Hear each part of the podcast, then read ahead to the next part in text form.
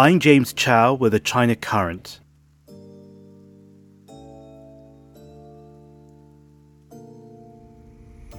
Hello from Hong Kong, where it's a beautiful winter's evening in January 2021.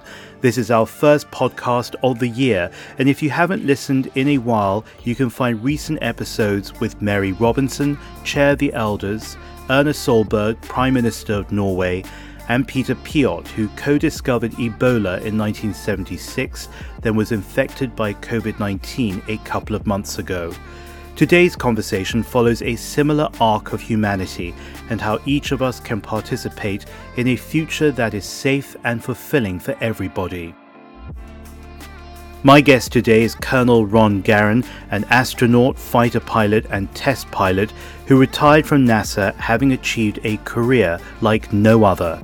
He's traveled over 71 million miles, orbited the Earth 2,842 times, lived in space for 178 days, and completed four spacewalks. April 2021 will be exactly 10 years after his landmark mission to the International Space Station.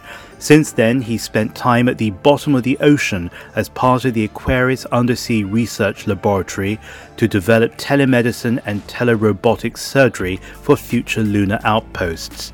Now, one word Ron keeps coming back to is perspective, and we're so honored that he's lent his for this episode of The China Current and in a new book he's authored called Floating in Darkness A Journey of Evolution that's available now. I began by asking him about the start of his career in the United States Air Force, during which he flew in combat missions in Operation Desert Storm and the Gulf War. But how did he become an astronaut? And as such, how did he become one of the very few people to travel to another world? Hey, James, it's great to see you. um, I, I, went kind of the traditional route. Uh, you know, I, I wanted to be an astronaut since July 20th, 1969. Uh, it was on that day where I, as a young boy, along with millions and millions of people around the world, watched those first footsteps on the moon and that really kind of lit a flame within me to to someday hopefully uh, travel to space and and and uh, be able to look back upon our planet. Um, and like I said, the traditional route, which was to um, join the military and become a, a, fighter pilot and then a test pilot, and then I was selected uh, to join NASA from the ranks of uh, military test pilots. Well, the achievements of the American space program and of Neil Armstrong in 1969 ignited the imagination for the world. Do you think space offers solutions or ideas at a time when the world is experiencing unprecedented stresses? I do. And I think it, comes from two sources. The first source is uh, the space program is a perfect example that nothing is impossible. You know, for thousands of years, people thought that it was impossible to travel to the moon, and, and obviously we proved that wrong. Uh, but the other thing is, is when we build collaboration on the foundation of awe and wonder, uh, amazing things happen. Uh, and it opens the door to, to working together, to setting aside differences, to seeing different perspectives. Uh, it really opens up the mind to, to increase possibilities. And I think the awe and wonder of space exploration has done that for, for uh, a couple of decades now, a few decades now. I love when you talk about awe and wonder because it's such a contrast to the fear and anxiety and mistrust that pervades in the world today. When you look at the rollbacks on, for example, poverty, hunger, health equity, do you think that space offers specific solutions to a time of a pandemic when our fellow human beings are really struggling? Yeah, I do. I think one of the big things that our space programs do is it shows us uh, quite clearly and quite undeniably that we are all in the same boat. Uh, we're on the same boat traveling through the universe together um, to a shared destiny, to a shared future. Uh, and I think the pandemic, one of the, you know, we're all paying a, a terrible, terrible price around the world uh, for this pandemic, but we have an opportunity to get a benefit for the price that we're already paying. And one of the benefits is you know this this saying that we're all in this together is obviously not a cliche literally every person on the planet is affected in one way or another by covid-19 And that should be a, a, source of solidarity. It should be a source of resilience. Uh, it should be a source of unity uh, for us as a species, um, a species that has been uh, kind of tasked with stewardship of the planet uh, to make sure that this is a thriving home for all. Ron, you've been saying for years, and we've known each other for a number of years, you've been saying for many of those years that we're all in the same boat together. Um, does it disappoint you that we didn't heed those warnings from people like you and others? Yes and no. Uh, I mean, obviously, I, I wish that um, there wasn't so much divisiveness in in the world.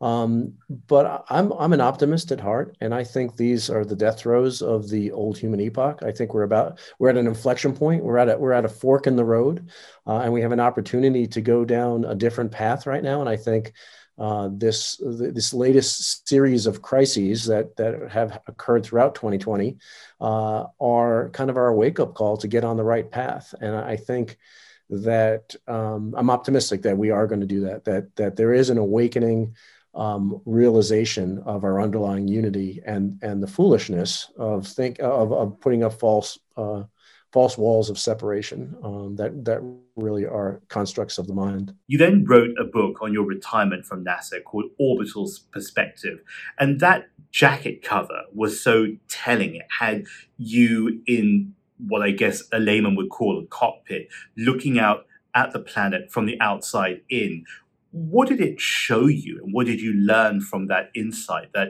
hardly anyone else has? I describe it as a sobering contradiction.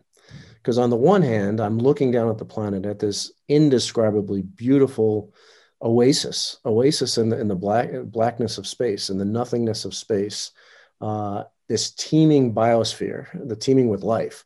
And it's just indescribably beautiful. It's breathtaking. Uh, it's awe-inspiring. It's, it's moving. It's emotional. But the other side of that coin, uh, the other the other side of the sobering contradiction, is that you have to realize as you're looking at this beautiful planet that life is not always as beautiful as as it, the planet appears from space. There's so many problems on our planet. There's poverty. There's there's hunger. There's there's conflict, and it fills you with a sense of of injustice that it doesn't have to be this way.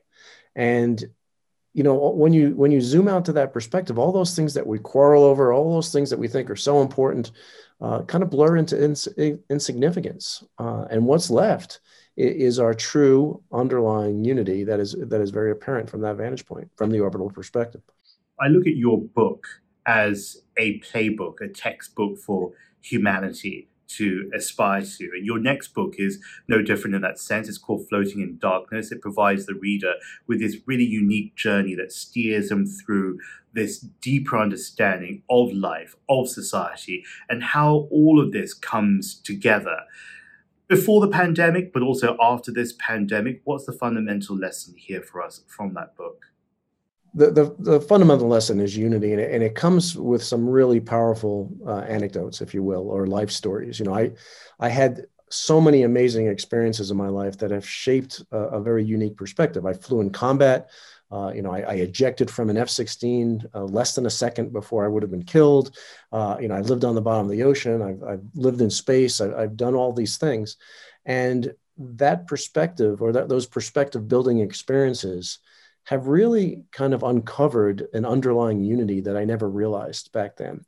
Um, and you know, we talk about tribalism and, and, nationalism and all this stuff, and and you know, there's positive aspects of, of feeling a belonging, a sense of belonging to a community or to a nation or, or whatever. And I, but what what's apparent from that that vantage point is that our feeling of our tribe needs to extend to the entire planet. We need to be a tribe of Earthlings, and um, that that is a really really clear picture and what what does get uncovered uh, through those perspectives is this false sense of separation all these artificial uh, boundaries and barriers and and and um, you know walls that we put up uh, between each other to keep us from collaborating with each other to share to, to solve our shared problems. And you know the very diversity of our perspectives the very diversity of our opinions is a source of strength if we let it. If we if we allow different perspectives into the problem solving process we, we come up with much better solutions. And that's what this is all about. This is all about you know melting down and breaking down those barriers and exposing the the true underlying inherent unity that exists within our planet and within our with our species. We associate you of course with space but your beginnings were in New York, where you were born and grew up at that time. Is home a physical location to you, to someone who's traveled all over and out of the world as well? Yeah, I, I think our definition of that word home has profound implications for how we problem solve, how we treat each other, how we treat our planet. And maybe to tell you a, a quick story to illustrate that is when my six month mission was over in 2011, my two Russian crewmates and I got into our Soyuz spacecraft. We undocked from the space station, uh, and we had this fiery, violent ride through the atmosphere at five miles a second. The parachutes opened, they threw us all over the place. Eventually, we, we smashed into the ground and we hit so hard that we bounced and we rolled and we flipped over. And now my window was pointed down at the ground. And out of my window, I saw a rock, a flower, and a blade of grass. And I thought to myself, I'm home. And it was a really, really powerful feeling. But then what came right behind that feeling of being home was the realization that I was in Kazakhstan. And so to me at that moment, my home wasn't just Houston, Texas, where at the time I lived with my family. My family was waiting for me to return. Home was Earth. And like I said, that that definition, what we define as as home, you know, something to protect, something to defend, something to take care of, something to nurture. That definition of that word home has has powerful implications. And what I discovered uh, was that broadening my definition of home to encompass the entire planet did not come with a requirement to forget where I came from, my national, cultural, religious, ethnic, or any other identity. It just meant simply mean, meant seeing those things in the context of the bigger picture. And the bigger picture is the unity that we all share as, as earthlings, and not just amongst us humans, but amongst all the living creatures on the planet. Ron, home to you at that time, though, was Yonkers in New York, just north of the city.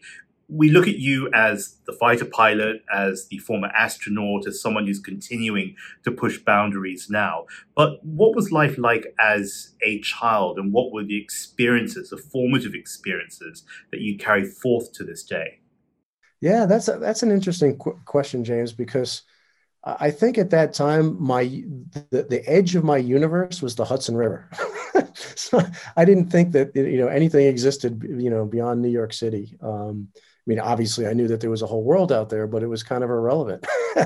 and um, I, I, can see how folks you know can can get really comfortable in their own little slice of the world. Uh, but what the joining the military and then obviously going to NASA afforded me was the opportunity to travel all around the world and meet people and, and experience different cultures and and to realize the richness of life uh, human life on, on earth. And um, so thinking back on, on those days I, I, I think about how narrow that perspective was. It was an accurate perspective but it was just a very narrow perspective.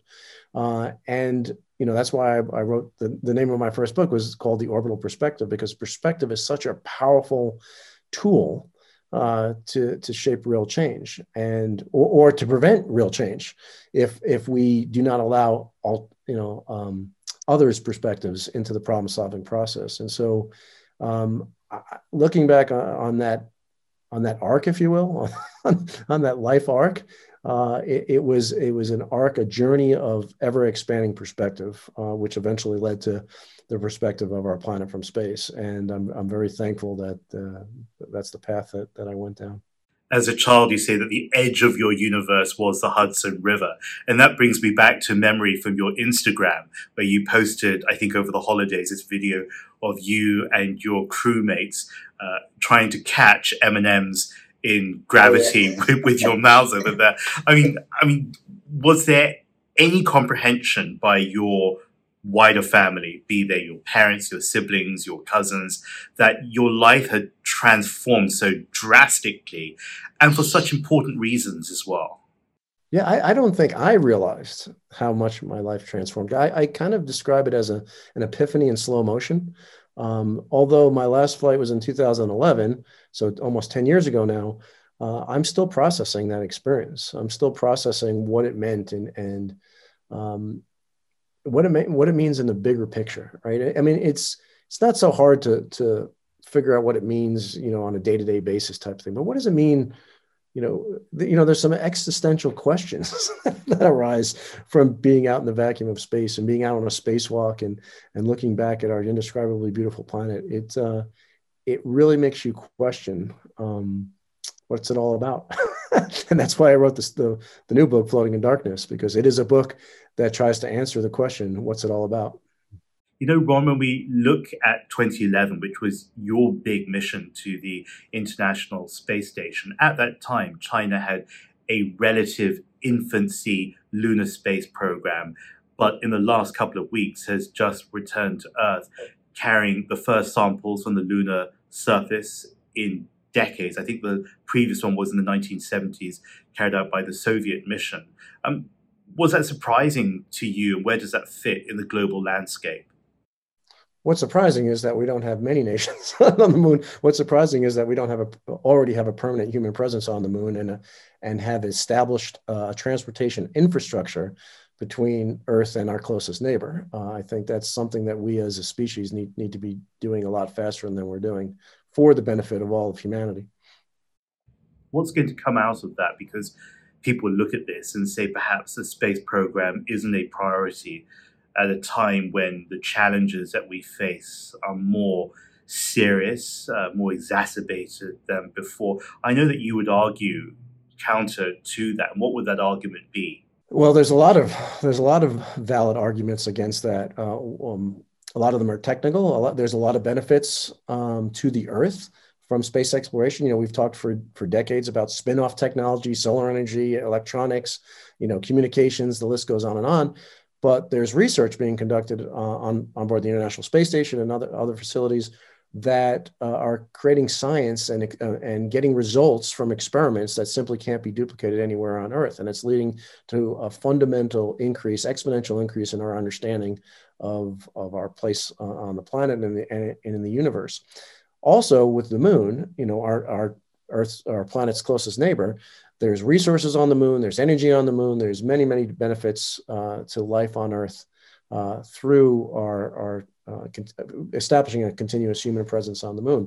But I think the most important thing is the shining example of international collaboration. You know, the fact that 15 nations built the International Space Station, many of these nations weren't always the best of friends. Uh, some were on opposite sides of the Cold War, opposite sides of the space race, but somehow they found a way to set, set aside their differences and do this amazing thing in space. And we need for, for all of humanity to, to create an infrastructure, a transportation infrastructure in space to the moon, uh, and as an international community, uh, for using that as an example of international collaboration that other um, other efforts would follow.